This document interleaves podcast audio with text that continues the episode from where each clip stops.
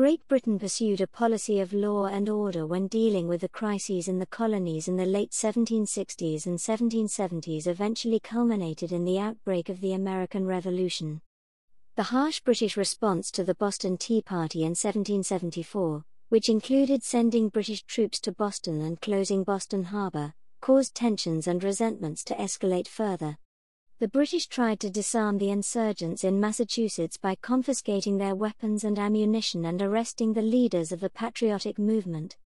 On April 19, 1775, Massachusetts militias and British troops fired on each other as British troops marched to Lexington and Concord. This event was immortalized by poet Ralph Waldo Emerson as the shot heard round the world. The American Revolution had begun. Despite considerable loyalist opposition, as well as Great Britain's apparently overwhelming military and financial advantages, the Patriot cause ultimately succeeded. Revolutionaries faced many hardships as British superiority on the battlefield became evident. The difficulty of funding the war also caused strains. Loyalists were those colonists in America who remained loyal to Great Britain. In general, of British America's population of 2.5 million, roughly one third remained loyal to Great Britain. Loyalty to Great Britain came in many forms, from wealthy elites who enjoyed the pre war status quo to runaway slaves who desired the freedom that the British offered. When the Second Continental Congress met in Philadelphia in May 1775, members approved the creation of a professional Continental Army with Washington as Commander in Chief. Washington's leadership proved pivotal, as on a number of occasions he broke with 18th century military tactics by attacking the British unexpectedly after the summer fighting season had ended.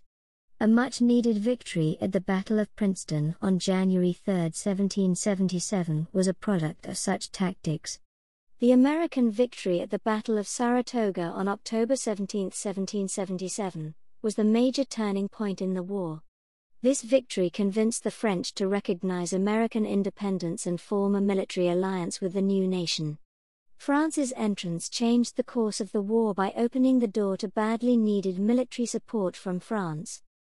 Following France's lead, Spain joined the war against Great Britain in 1779, though it did not recognize American independence until 1783. The Dutch Republic also began to support the American revolutionaries and signed a treaty of commerce with the United States in 1782.